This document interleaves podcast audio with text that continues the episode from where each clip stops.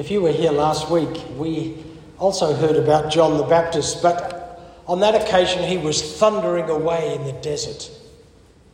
You brood of vipers, who warned you to flee from the wrath to come? Even now the axe is lying at the root of the tree.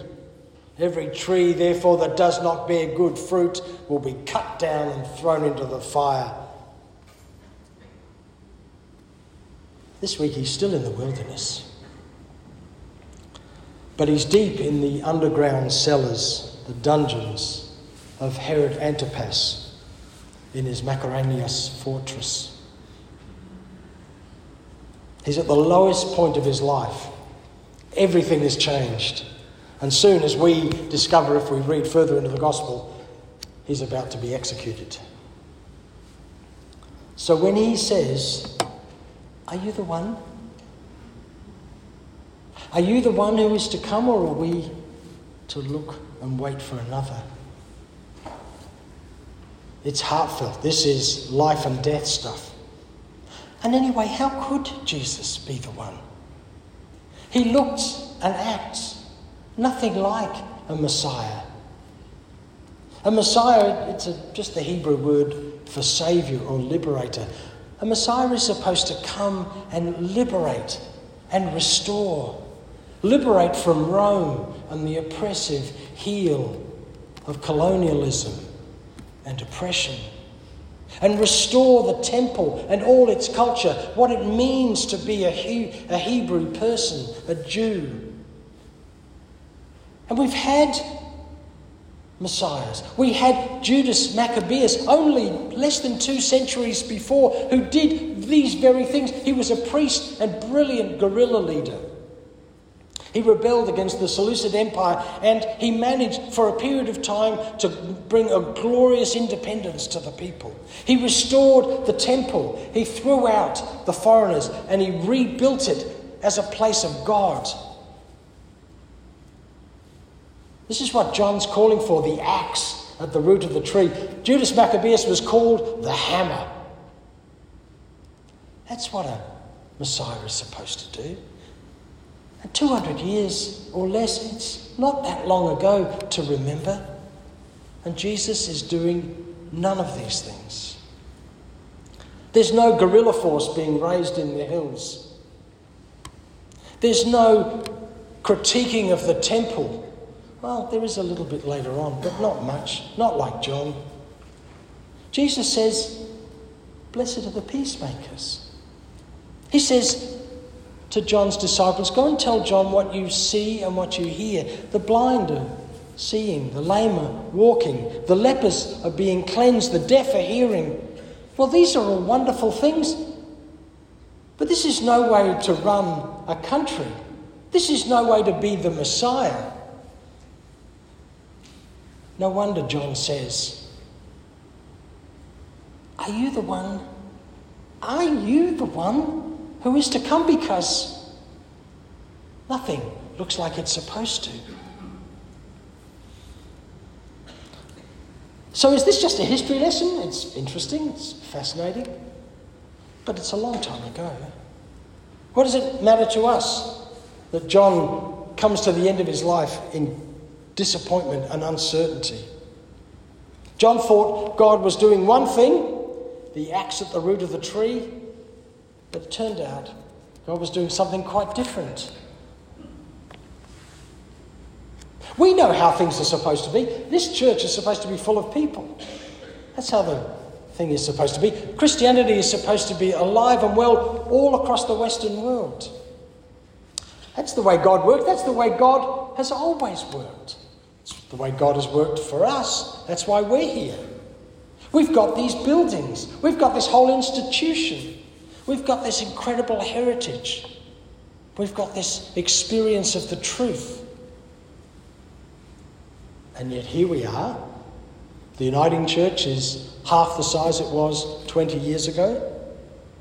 The church across the world is reeling From, the, from sexual abuse scandals and stories that are still being uncovered in parts of the world.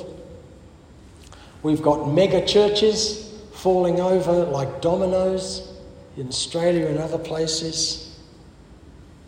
Most churches in South Australia are ten years older than the demographic of the communities from which they're from. We know that the era of Christendom, when the church was an important institution, is well past us. And it's just us now. Have we done something wrong? Have we missed it? What if God, like it was in John's time, is doing something new? John Wesley, the founder of one of the three denominations, He, well, he really wasn't the founder. He, he never liked the idea of another denomination, but, you know, no one listened to him after that point, and away we went with the Methodists. Um, but he used to go to his little, class, what he called class meetings, and he would ask them a question. What is the Spirit of God doing? Which I always think is the most profound question. Because I can tell you what I'm doing. I can show you my diary, what I'm planning to do next week. I can tell you what the church thinks is a good idea to do. I can tell you what my mother always thought was a good idea for me to do, some of which I did and some of which... I know what the law says that I should do. I know what convention says a man of my age should be doing with, the, with his life. But when I ask, what is the Spirit of God doing? My first response is, I don't know. Never, never occurred to me to ask. What if John was missing what was going on? What if we're missing what is going on? Jesus said to John, not when he said, are you the one? Jesus didn't say, yes, I'm the one. Should be obvious to you. Or yes, I'm the one. Here's the doctrine that proves that I am. He said to John's disciples, tell John what you have seen and what you hear. All through the Gospel of Matthew, it seems that it's possible, and we won't go into all the verses that point this out, it's very possible to see and not perceive, to be looking at something and not having a clue what you're looking at. It's possible to be so sure that the way things are are the way things that are supposed to be, that a new reality can be staring you in the face, and you miss it. Jesus calls it somewhere else in Matthew's Gospel, new wine. He said there's a new wine coming, but you can't put it into old wineskins because old wineskins are hard and brittle and they will break and you'll lose all the new wine.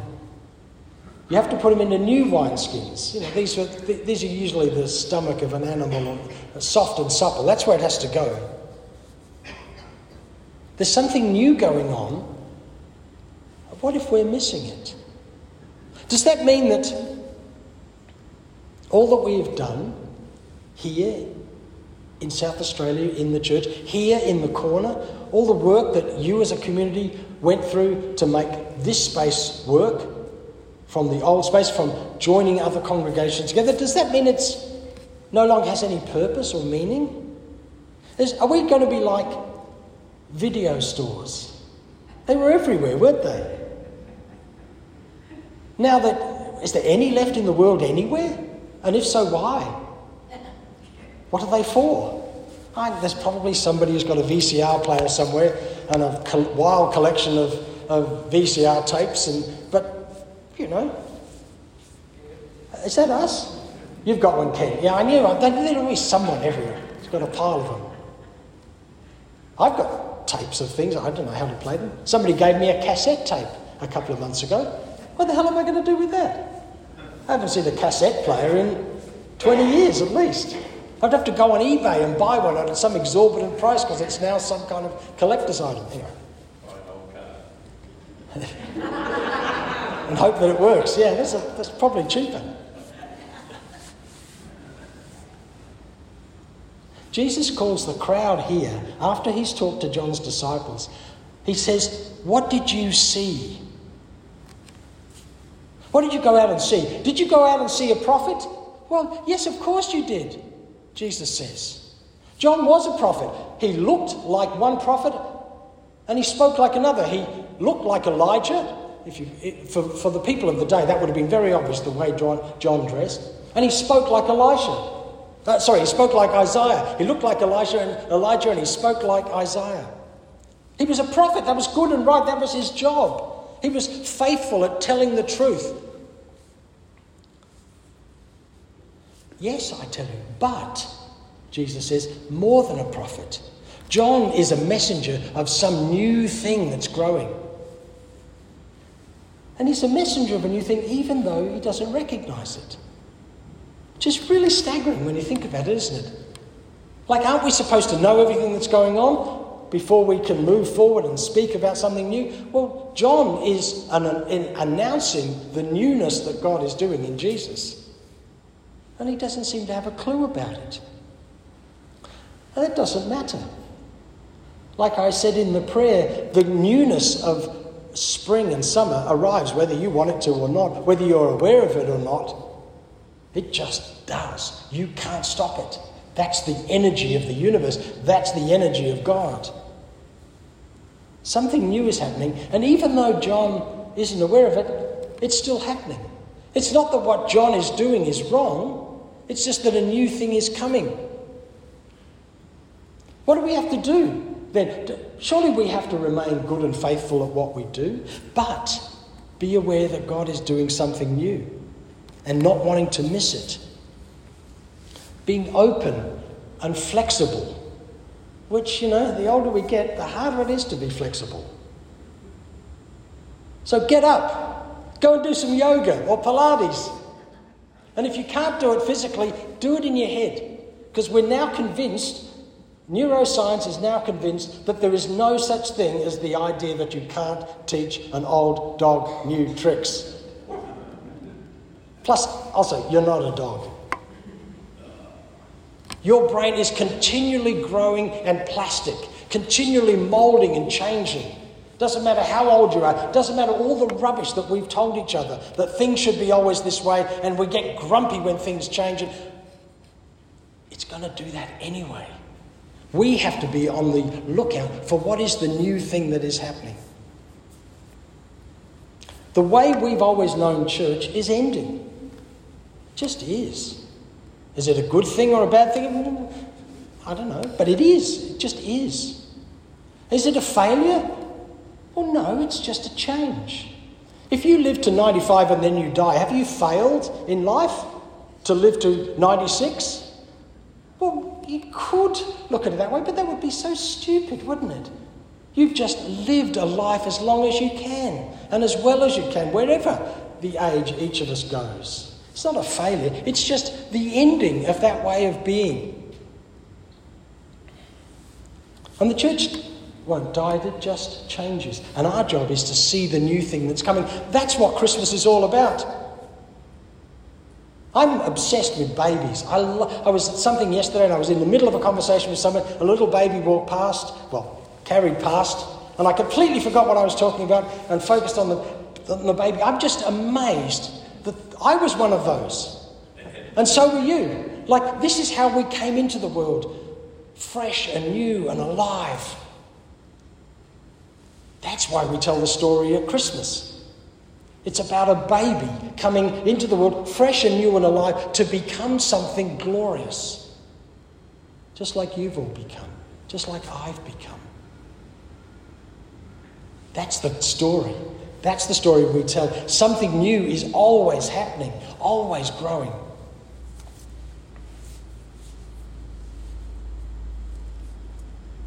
You ever wonder, when we tell the story of the three wise men, of course there weren't three, we have no idea whether they were wise, and they're just likely not to have been men, but when we tell the story of these strange people coming from the east with the story of the star, how hard is it to tell one star from another? Have you ever been out with an, with somebody who really knows the night sky and they point out a pattern in the night sky or they point out a particular star? It takes you ages to figure out which one they're looking at, doesn't it? No, no, no, it's not that one. It's the one, see the one that's a little bit bluish? No, it's not that one. See the one... T- it's not that easy. But you won't see it at all if you don't look. I wonder how easy it was for them to see this special star that the story tells us about. Maybe they were wise after all. Not because they were brilliant astronomers, but because they paid attention and they looked and they waited until they understood. Then they moved forward.